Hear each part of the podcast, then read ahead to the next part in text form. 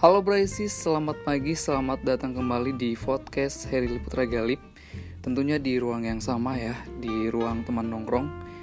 Dan di episode kali ini teman-teman gue akan memberikan uh, informasi uh, terkait uh, bencana Masambah ya.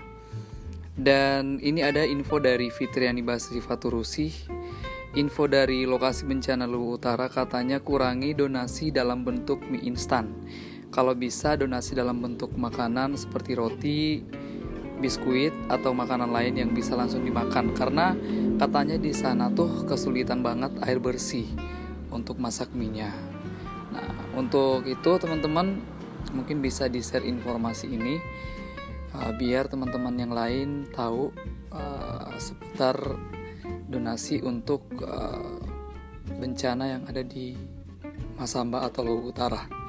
Terima kasih. Sebentar saya akan kembali di pukul 10.00 untuk memberikan informasi yang lain.